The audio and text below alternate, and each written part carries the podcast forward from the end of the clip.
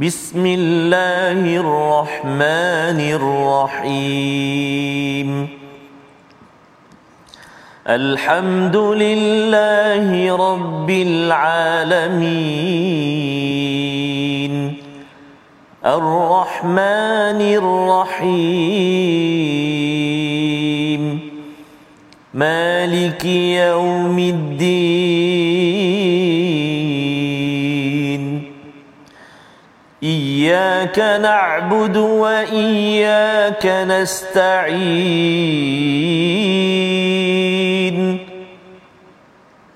اهدنا الصراط المستقيم.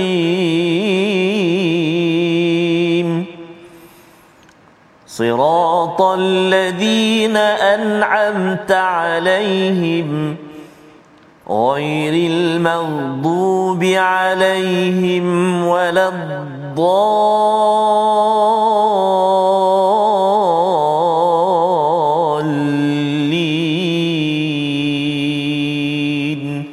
آمين. صدق الله العظيم. السلام عليكم ورحمة الله وبركاته. الحمد لله والصلاة والسلام على رسول الله وعلى آله وصحبه ومن والاه. Allahumma salli ala sayyidina Muhammadin wa ala ali sayyidina Muhammad wa ba'da. Apa khabar tuan-tuan dan puan-puan muslimin dan muslimat, ibu-ibu, ayah-ayah, tuan-tuan dan puan-puan, sahabat-sahabat Al-Quran yang dikasihi dan dirahmati Allah Subhanahu wa taala sekalian. Alhamdulillah, syukur kita kepada Allah Subhanahu wa taala dapat lagi hari ini kita bersua, pastinya bertemu kita bersama dengan Al-Quranul Karim dan hari ini kita berada di akhir akhir halaman uh, surah Al-Ahzab iaitu di muka surat 427 Allahu akbar.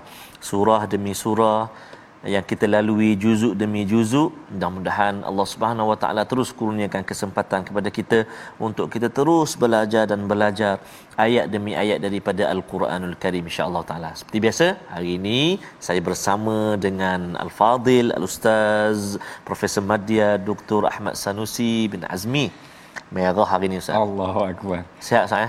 Alhamdulillah. Alhamdulillah. Masya-Allah. Macam mana uh, Prof ya? Kita berada di akhir uh, surah Al-Ahzab ah. Betul. Betul. Kita dah masuk sampai ke akhir sedar tak sedar. Sedar tak sedar. Sekejap sahaja dan banyak pengajaran, Wow, kisah-kisah Betul. kita dah lalui dalam surah Al-Ahzab Betul, ni. betul. Ustaz Tarmizi sihat eh? Saya alhamdulillah sikit-sikit lah. Sikit-sikit Ada, dah ini baca boleh. slow, tune slow je ini. Okey. Sakit tegak sikit. Masya-Allah. Masya-Allah. Baik. Assalamualaikum warahmatullahi wabarakatuh. Tuan-tuan yang dirahmati Allah sekalian, bertemu lagi kita dalam My Quran Time. Ha, jangan tersalah sebut nanti tersebut My Hadis Time orang marah pula nanti. Uh, kita meneroka, kita mengkaji, kita menyelongkar isi kandung pengajaran yang boleh kita perolehi daripada ayat-ayat Quran. Ayat-ayat Quran ini adalah mukjizat Allah Taala yang diberikan kepada Rasulullah. Mukjizat Rasulullah yang Allah kurniakan kepada Rasulullah sallallahu alaihi wasallam banyak pengajaran yang boleh kita ambil daripada uh, ayat-ayat yang dikurniakan yang diwahyukan kepada Rasulullah ini. Sebelum kita meneroka lebih lanjut mengenai tentang ayat-ayat ini mari sama-sama kita bacakan doa mm-hmm. sebagai permulaan. Mudah-mudahan Allah Taala memberkati Amin. pengajian kita. Sama-sama kita bacakan subhanakala ilma lana illa ma 'allamtana innaka antas samiul alim. rabbi zidni ilma. Baik insyaallah dalam perbincangan kita pada hari ini kita akan masuk pada halaman yang ke-427. Uh-huh. Kalau ibu ayah tuan-puan masih lagi ingat perbincangan 400 yang ke-26 kita berbincang mengenai tentang sifat orang munafik. Orang munafik ni dia menyakiti Rasulullah, dia memburukkan Islam dan sebagainya. Permulaan halaman ini ada sedikit perbezaan sedikit masuk kepada orang kafir pula sebelum kita membicarakan lebih lanjut mengenai tentang ayat-ayat ini kita sama-sama bacakan dahulu bacaan uh, suratul ahzab ini dengan dipimpin oleh ustaz Tarmizi kita. Insyaallah Terima ustaz kasih Al-Fadhil uh, Prof. Madya Dr. Ahmad Sanusi. Tuan-tuan dan puan-puan Muslimin dan Muslimat Ibu-ibu ayah-ayah Mari kita mulakan permulaan bacaan kita Di halaman yang akhir ini uh, Halaman terakhir surah Al-Ahzab. Kita nak baca dulu Ayat yang ke-63 Sehingga ayat yang ke-69 Prof ya. InsyaAllah. Baik kita baca 63 sehingga 69 dengan bacaan murattal sabah insyaallah eh. A'udzu billahi minasyaitonir rajim.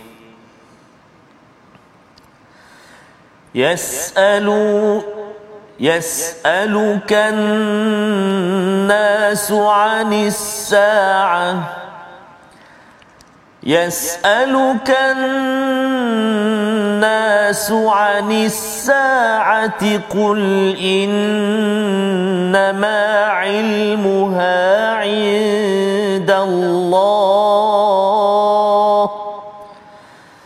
وما يدريك لعل الساعة تكون قريباً إن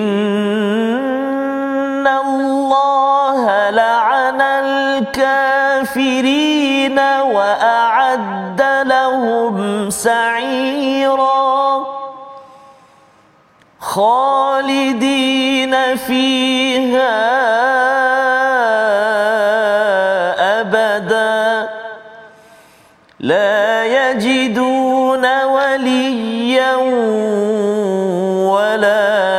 نصيرا يوم تقلب وجوههم في النار يقولون يا ليتنا يقولون يا ليتنا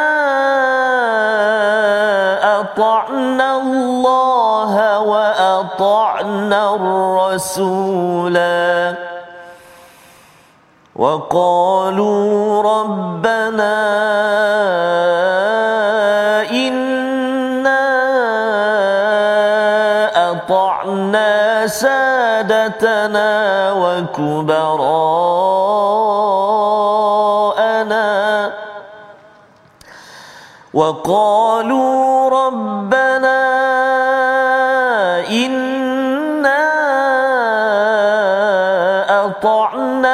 سادتنا وكبراءنا فأضلونا السبيلا. ربنا آتهم ضعفين من العذاب والعنهم لعنا كبيرا.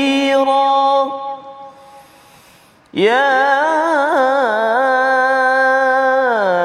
أيها الذين آمنوا لا تكونوا كالذين آذوا موسى.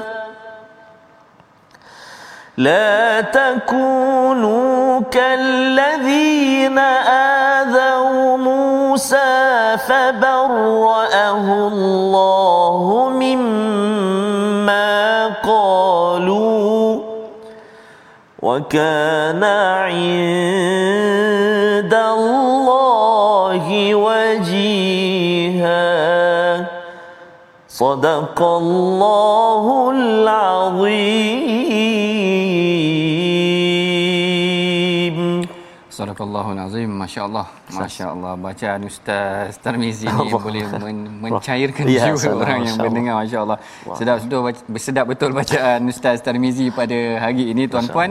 Kita bukan saja dengar menikmati ha, keindahan bacaan ayat-ayat Al-Quran mukjizat Rasulullah ini, kita juga seharusnya menghayati juga isi kandung yang kita pelajari hari ini insya-Allah daripada halaman 400 ke 20 427. Sebelum tu mari sama-sama kita bacakan dahulu sinopsis. Yep. Apakah maksud umum daripada perbincangan kita pada hari ini iaitu yang pertamanya adalah ayat yang ke-63 hingga ke-68 memberikan tentang ancaman terhadap orang kafir dengan dekatnya hari kiamat dan penjelasan tentang bentuk balasan yang diberikan kepada mereka manakala ayat yang ke-69 hingga ke-71 menceritakan tentang pengharaman menyakiti yang tidak sampai menyebabkan kafir serta perintah bertakwa eh pengharaman untuk kita menyakiti orang lain lah eh yang tidak sampai menyebabkan kepada kafir ataupun kekafiran itu serta perintah untuk kita bertakwa kepada Allah.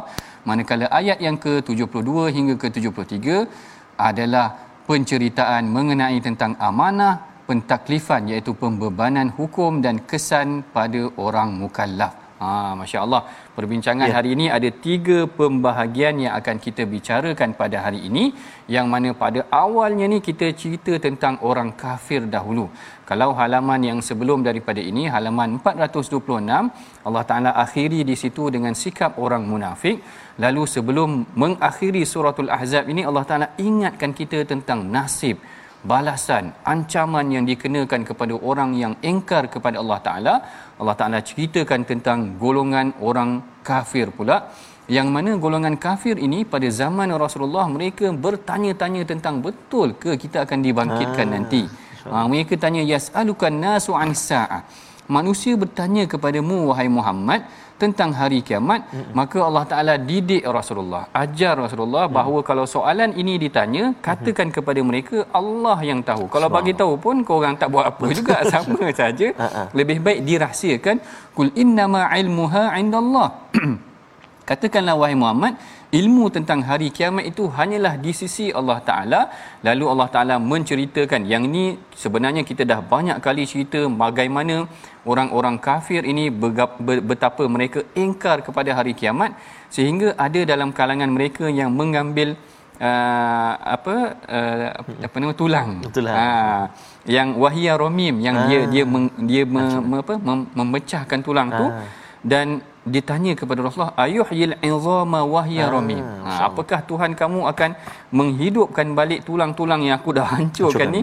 kul yuhyiha allazi Allah Taala ajar kepada Rasulullah Allah Taala akan yuhyiha allazi au kama macam mana Allah Taala bangkitkan awal marah dahulu.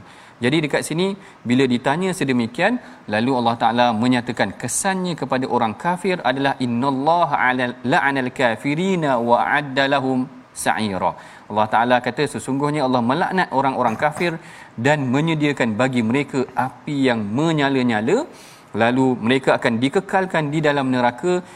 Pada hari tersebut mereka ataupun wajah mereka akan dibalik-balikkan ke dalam neraka. Allahu Allah, akbar.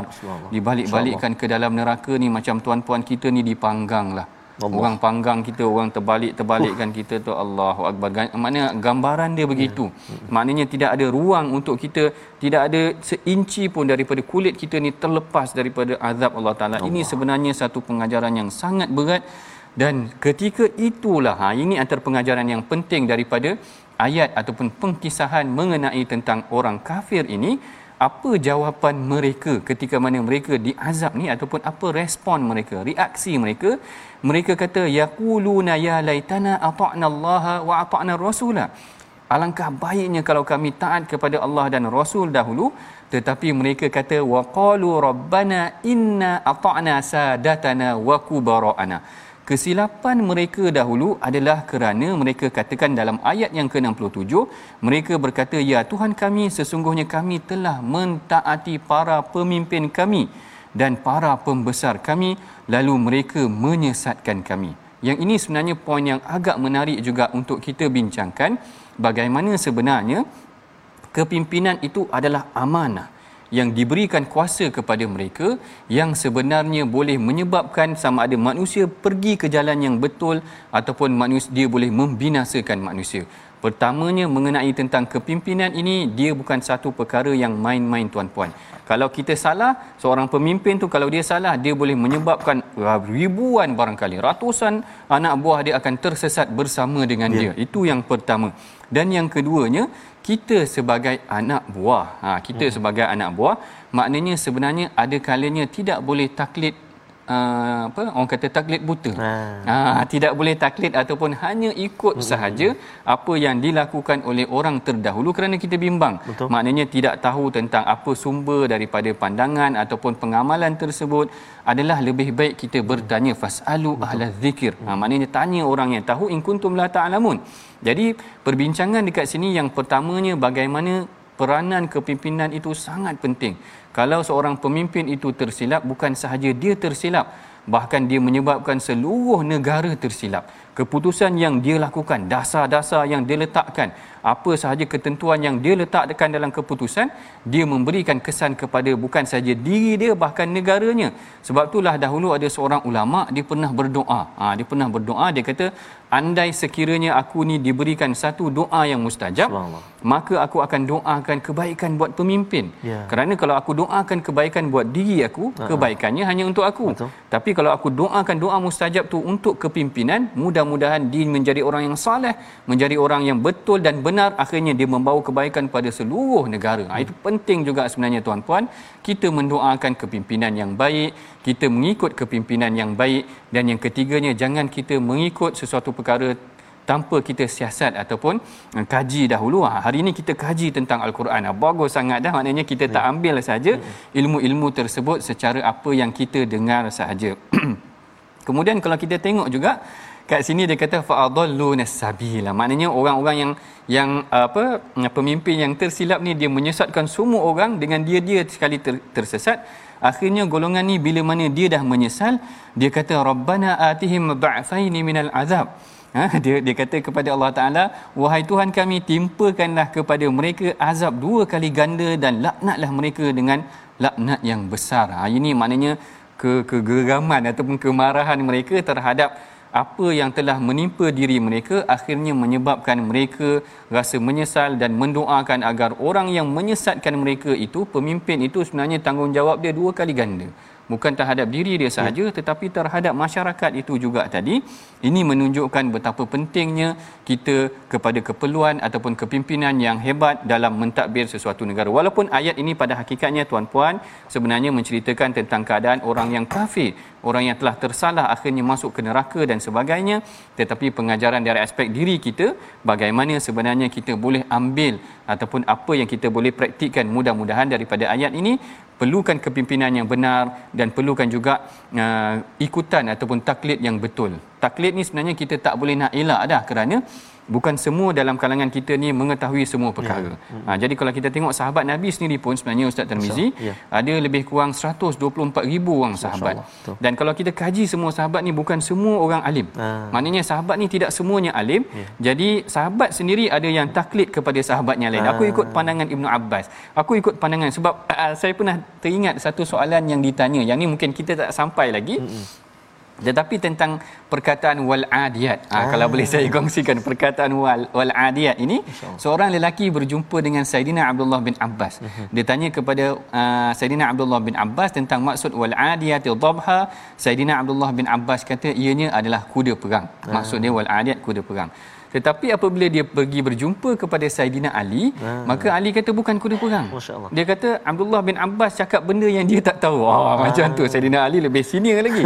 Lalu Saidina Ali kata ianya adalah unta.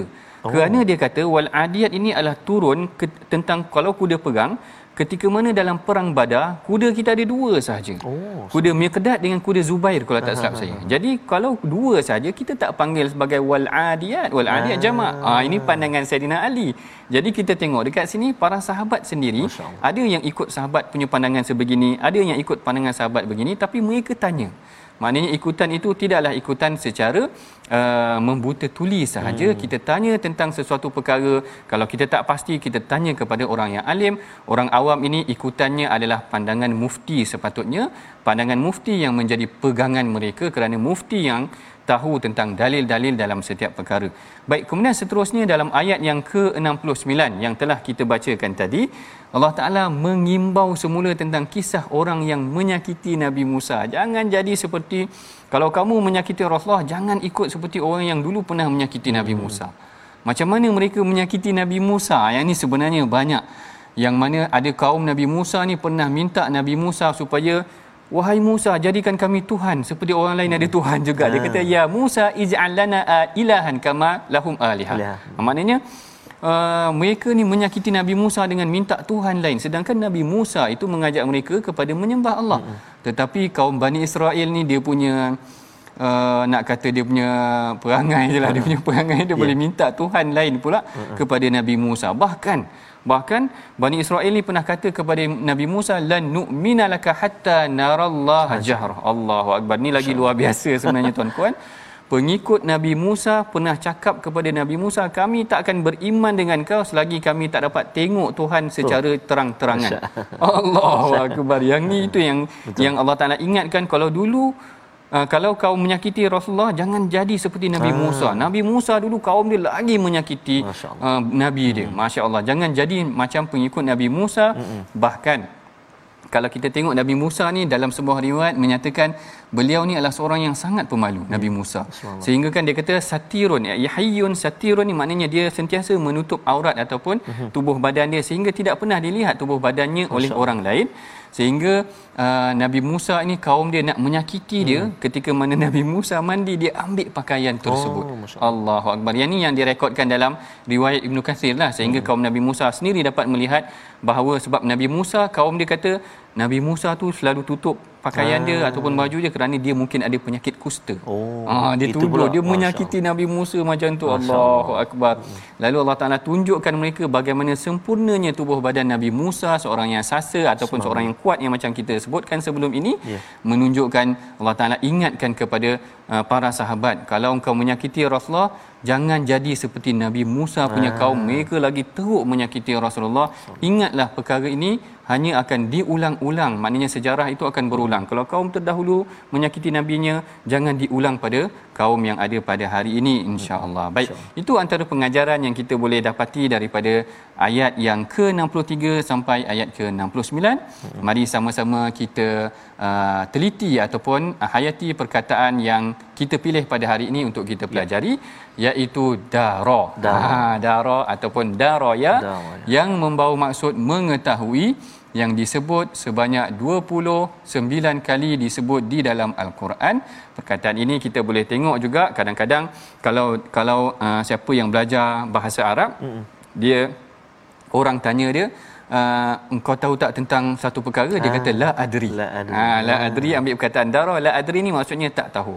Kalau nanti tuan-puan orang tanya tentang satu perkara, tuan-puan pun jawab la adri. La adri itu maksudnya tak tahu. Kita ambil daripada perkataan dara yang kita belajar pada hari ini insya-Allah. Kita berehat dahulu seketika sebelum kita teruskan lagi perbincangan dalam ayat yang seterusnya.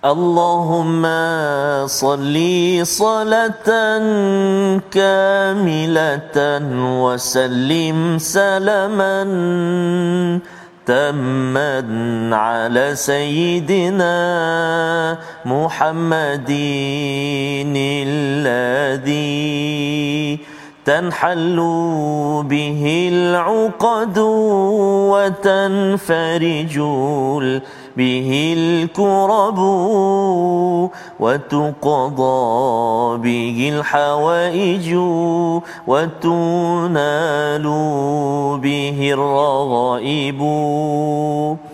وحسن الخواتيم ويستسقى الغمام.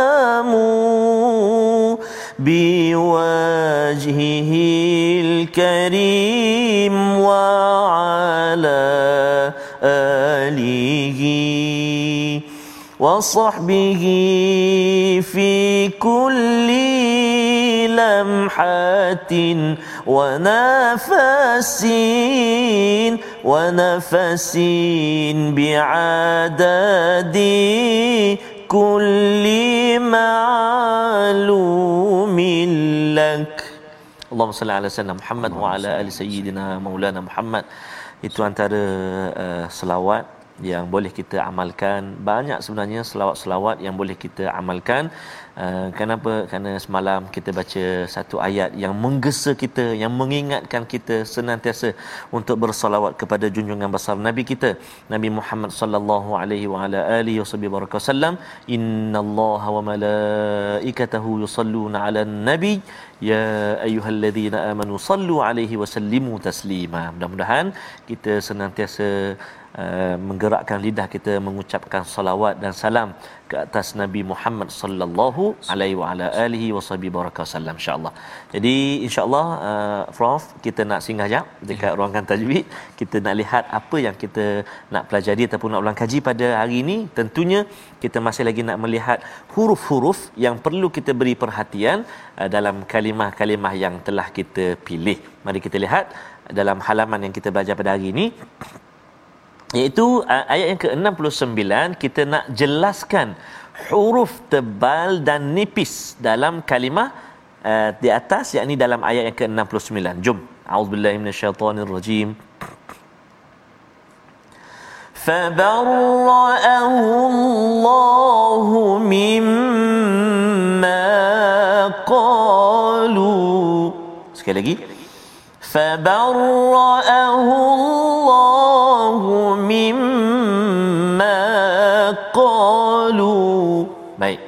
Surah Al-Azim antara kalimah yang perlu kita beri perhatian kalimah ataupun huruf yang tebal dan nipis.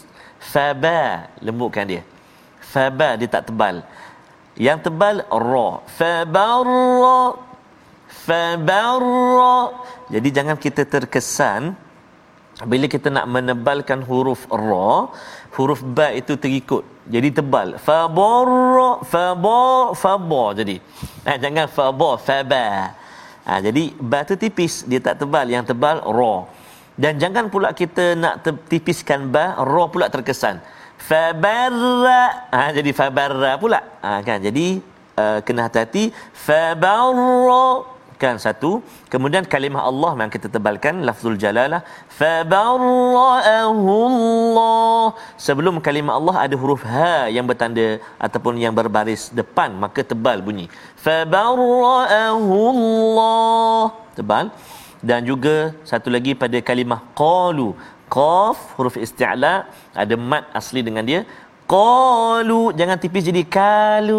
Qalu tebal. Ha, kan? Fabarra'ahu Allahu mimma qalu. Jadi itu kalimah yang perlu kita beri perhatian yang mana kita nak bezakan ataupun nak jelaskan bunyi nipis bunyi tebal bah, bacaan kita. Dan mustahak untuk kita semak ataupun kita talaki dengan guru kita untuk mendapat uh, ketepatanlah dalam bacaan kita insyaallah wallah terima kasih prof Terima kasih Ustaz Tarmizi mengajar kita yeah. tentang sifat-sifat huruf yep. yang sepatutnya kita hayati ataupun kita praktikkan supaya bacaan al-Quran kita sentiasa tepat seperti mana yang dibacakan oleh Rasulullah sallallahu alaihi wasallam. Baik, dalam perbincangan yang selanjutnya selepas daripada ini kita akan masuk kepada ayat yang ke-70 sehingga ayat yang ke-73 yang ni sebenarnya satu penutup yang menarik. Ha, nanti kita akan bincang penutup mengenai suratul Ahzab ini. Sebelum kita bincangkan mengenai perkara ini mari sama-sama kita bacakan dahulu uh, ayat daripada 70 hingga 73 boleh ustaz eh? Baik Ustaz, terima kasih Fadil uh, Profesor Madya Dr. Ahmad Sanusi, tuan-tuan dan puan-puan, muslimin dan muslimat, sahabat-sahabat Al-Quran ibu ayah, kita nak menyambung bacaan kita dari ayat yang ke-70 sehingga ayat yang ke-73 menutup halaman yang ke-427 dan juga akhir surah Al-Ahzab. Mudah-mudahan ini bukan bacaan terakhir kita. Bahkan kita masih lagi dikurniakan kesempatan Allah SWT untuk terus bersama dengan Al-Quran. InsyaAllah ta'ala. Mari kita baca uh, dengan bacaan murattal sikah insyaAllah. أعوذ بالله من الشيطان الرجيم. يا أيها الذين آمنوا اتقوا الله وقولوا قولا سديدا. يصلح لكم أعمالكم ويغفر لكم ذنوبكم. ومن يطع الله ورسوله فقد فاز فوزا عظيما. إنا عرضنا الأمانة على السماوات والأرض والجبال فأبين أن يحملنها فأبين أن يحملنها وأشفقن منها وحملها الإنسان. إنه كان ظلوما جهولا. ليعذب الله المنافقين. والمنافقات ليعذب الله المنافقين والمنافقات والمشركين والمشركات ويتوب الله ويتوب الله على المؤمنين والمؤمنات وكان الله غفورا رحيما وكان الله غفورا رحيما صدق الله العظيم صدق الله Allahul Azim. Baik, kita telah pun masuk ayat yang ke-70 hingga ke ayat 73 yang mana sebenarnya ini adalah bahagian perbincangan yang terakhir daripada suratul Ahzab, surah Al-Ahzab yang mana yang ni uh, antara perkara yang saya suka lakukan adalah apabila kita nak kaji tentang mm-hmm. hujung surah tu kita kembali balik pada ayat pertama dia. Ah, ha, maknanya kalau kita tengok tentang tiga ayat yang terakhir ini cerita tentang sifat benar, tentang amanah, tentang orang munafik dan tentang taubat. Kita buka balik halaman yang awal tentang suratul Ahzab, ayat pertamanya Allah Taala bagi tahu kat kita bahawa wahai nabi ittaqillah takutlah kepada Allah dan jangan taat kepada orang kafir dan orang munafik. Kalau ayat pertama Allah Taala cerita tentang orang kafir dan orang munafik ayat terakhir buka-buka tengok orang kafir dan orang munafik hmm. diingatkan semua. Allah. Akbar. Cantiknya Allah Taala buka ayat tu hmm. Allah Taala tutup balik mengingatkan kita tentang jangan kita ikut orang munafik jangan kita ikut orang kafir. Ayat pertama Allah dah ingatkan wala tuti'il kafirin wal munafiqin. Buka ayat yang terakhir Allah Taala cerita Allah Taala kata liyu'adzibal munafiqin wal munafiqat wal musyrikin wal musyrikat. Allah Taala nak ikut dia orang. Kenapa? Kerana Allah Taala akan mengazab mereka. Kalau engkau ikut dia orang, engkau sekali kena azab. Ha, gambaran ni seakan-akan macam tu sebab tu saya kata kadang-kadang antara sifat ataupun antara perkara yang bagus juga kalau kita nak baca tentang penghujung ayat tentang sesuatu surah kita selongkar balik tengok balik ayat pertama apa sebenarnya Allah Taala nak sampaikan dan bagaimana Allah Taala menutup sesuatu surah tersebut. Ha, jadi kat sini kalau kita tengok Allah Taala kata jangan taat kepada orang kafir dan munafik. Jangan mencontohi mereka, jangan tiru kehidupan mereka. Penghujungnya Allah Taala kata kerana Allah Taala akan mengazab orang munafik dan orang kafir ini. Dan di penghujung bahagian perbincangan ini juga kalau kita tengok ayat yang ke-70 Allah Taala berfirman mengenai tentang berkata benar. Tengok Allah Taala kata ya ayyuhallazina amanu taqullaha wa qulu qawlan sadida. Wahai orang-orang yang beriman, bertakwalah kamu kepada Allah dan ucapkanlah perkataan yang benar. Maknanya apa? Maknanya orang munafik ni dia bukan bercakap benar kalau kita tengok arba kan ada khisal, ada hmm. ada sifat orang munafik ni hmm. idza hadatsa kadzaba. Orang munafik kalau dia bercakap dia berbohong. Sedangkan Allah Taala ajar orang beriman ittaqullah, takutlah kamu kepada Allah wa qulu qaulan sadida. Berkata benarlah dan tentang sifat benar ni sebenarnya kita perlu banyak belajar oh. dengan Saidina Abu Bakar As-Siddiq. Ha, diberikan gelaran As-Siddiq ni menurut al-Imam Qurtubi uh-huh. as-siddiq ni bukan sahaja dia bercakap benar tetapi yuhaqqiqu bi fi'lihi ma yaqulu bi lisani ha dia membenarkan dengan perbuatannya apa yang dilafazkan dengan lisan dia. Ha hari ni kita cakap yang memang cakap memang mudah orang kata. Nak-nak kalau tulis kat Facebook lagi mudah. Tapi betul. yang nak buat tu bukan ha, senang kan? mana nak buat tu bukan senang. Sembang macam-macam. Komen dalam Facebook oh sedapnya komen. Maknanya netizen kalau ikut ustaz ustaz asli dia kata netizen. Ha, ada netizen ada netizen. Netizen ni yang yang sifatnya negatif sikitlah netizen uh, yang mana dia kata uh, netizen ni suka komen macam-macam hmm. cakap macam boleh buat tapi cuba bagi dia. Dia pun tak boleh buat.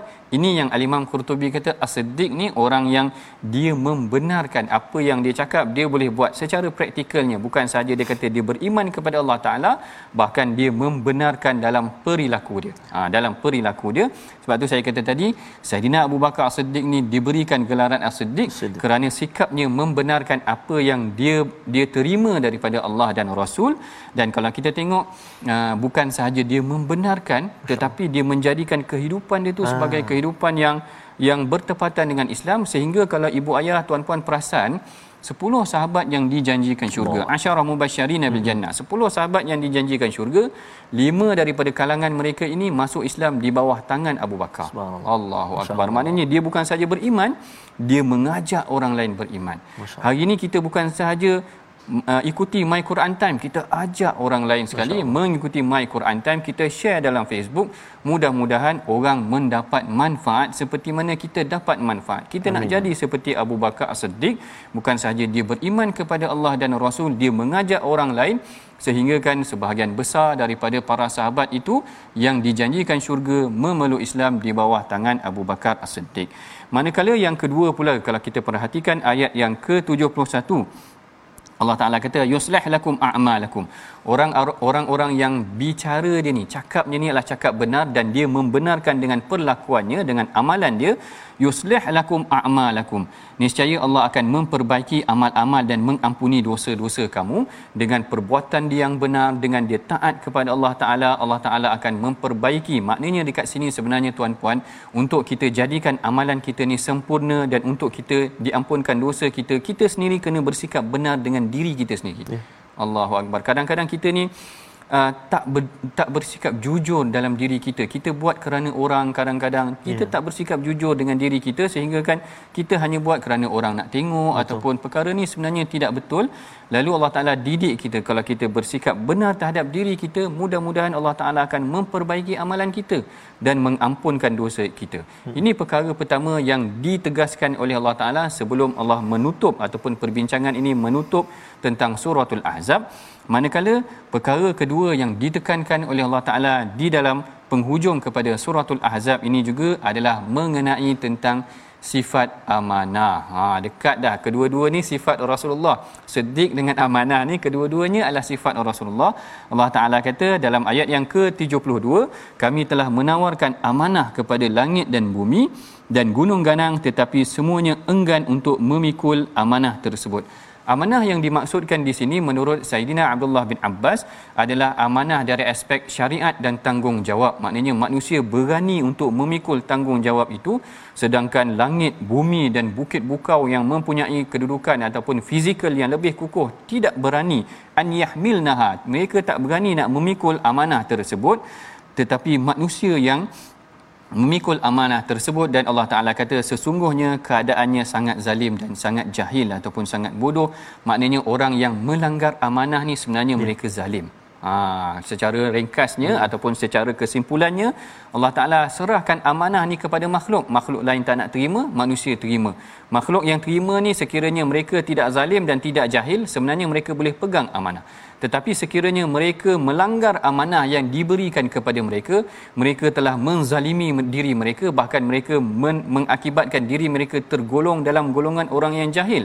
Dalam bab amanah ni kalau kita baca ayat ini betul-betul tampal dalam bilik ataupun tampal di bilik tempat kerja kita dia sebenarnya memberikan satu teguran yang dahsyat buat diri kita kerana kadang-kadang di tempat kerja manusia tidak amanah ha yang ni minta maaf sikit sebut ibu ayah yeah. tuan-puan uh-huh. kadang-kadang sifat amanah ni perlu ada di tempat kerja di tempat di mana kita bertugas kerana amanah ini yang akan menyebabkan runtuh dan bangunnya sesebuah negara dan kerajaan kalau masyarakat ataupun pekerja-pekerja staf-staf ambil rasuah sebagai contoh pegawai-pegawai ambil rasuah dia merosakkan sistem pengurusan kerajaan itu sendiri.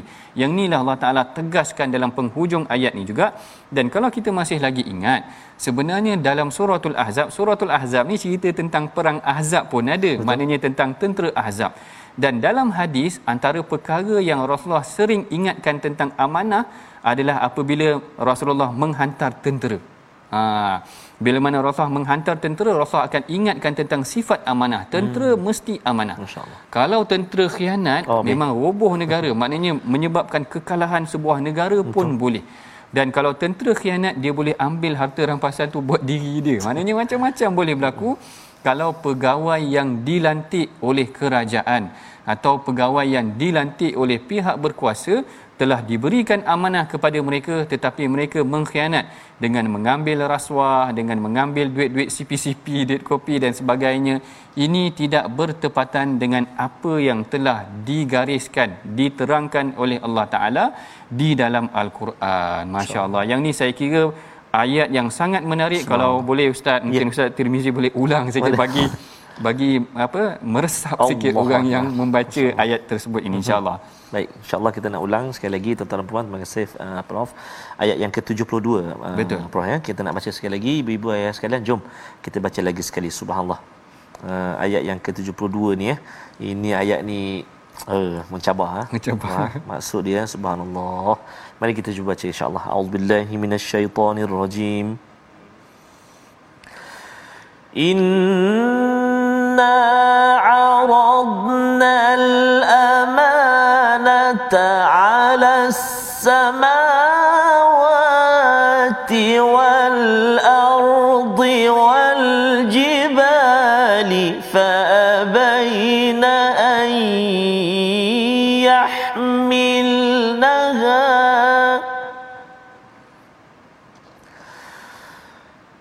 فأبين أن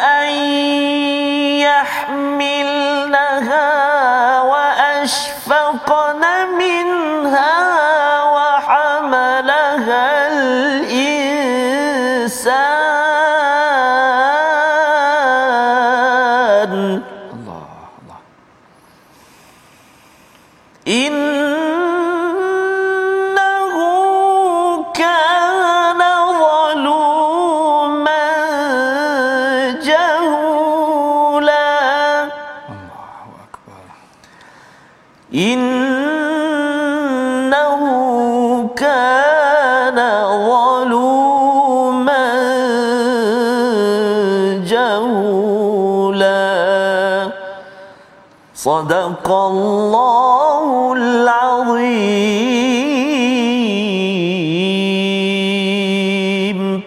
صدق الله العظيم Allahu akbar. Kalau tadi kita dah menghayati tentang maksud daripada ayat ke-72, uh-huh. kemudian kita ulang balik bacaan itu, mudah-mudahan dia meresap ibu ayah, tuan-puan, para penonton sekalian, sahabat-sahabat Al-Quran.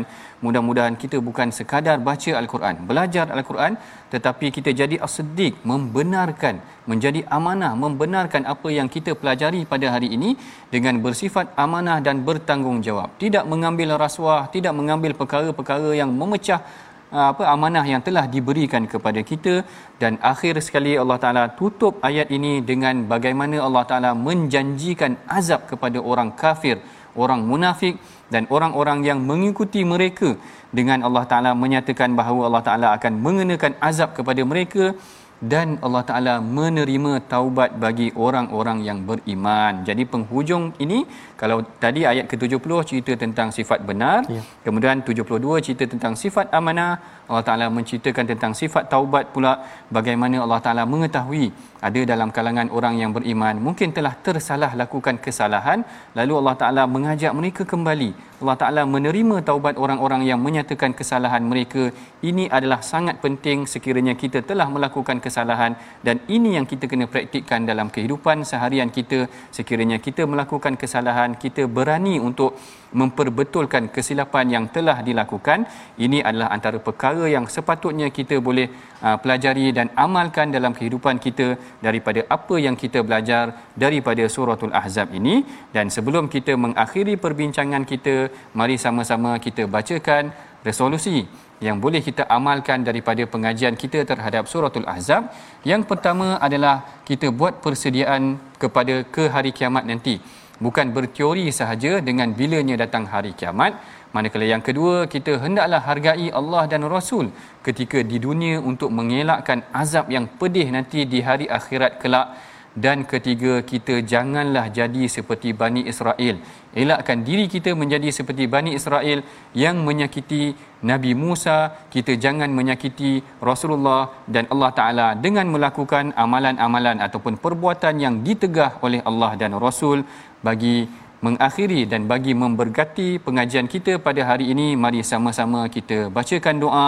Kita tadah tangan memohon kepada Allah Taala mudah-mudahan mengurniakan kita keberkatan terhadap pengajian kita pada hari ini dengan doa yang akan dipimpin oleh Ustaz Tarmizi kita insyaallah terima kasih prof أعوذ بالله من الشيطان الرجيم بسم الله الرحمن الرحيم الحمد لله رب العالمين والصلاة والسلام على رسول الله الأمين سيدنا محمد وعلى آله وصحبه أجمعين اللهم يا الله ويا رحمن ويا رحيم Saat ini kami berada di halaman yang terakhir surat Al-Ahzab Juzuk yang ke-22 ini ya Allah halaman demi halaman surah demi surah kami pelajari ayat demi ayat ya Allah.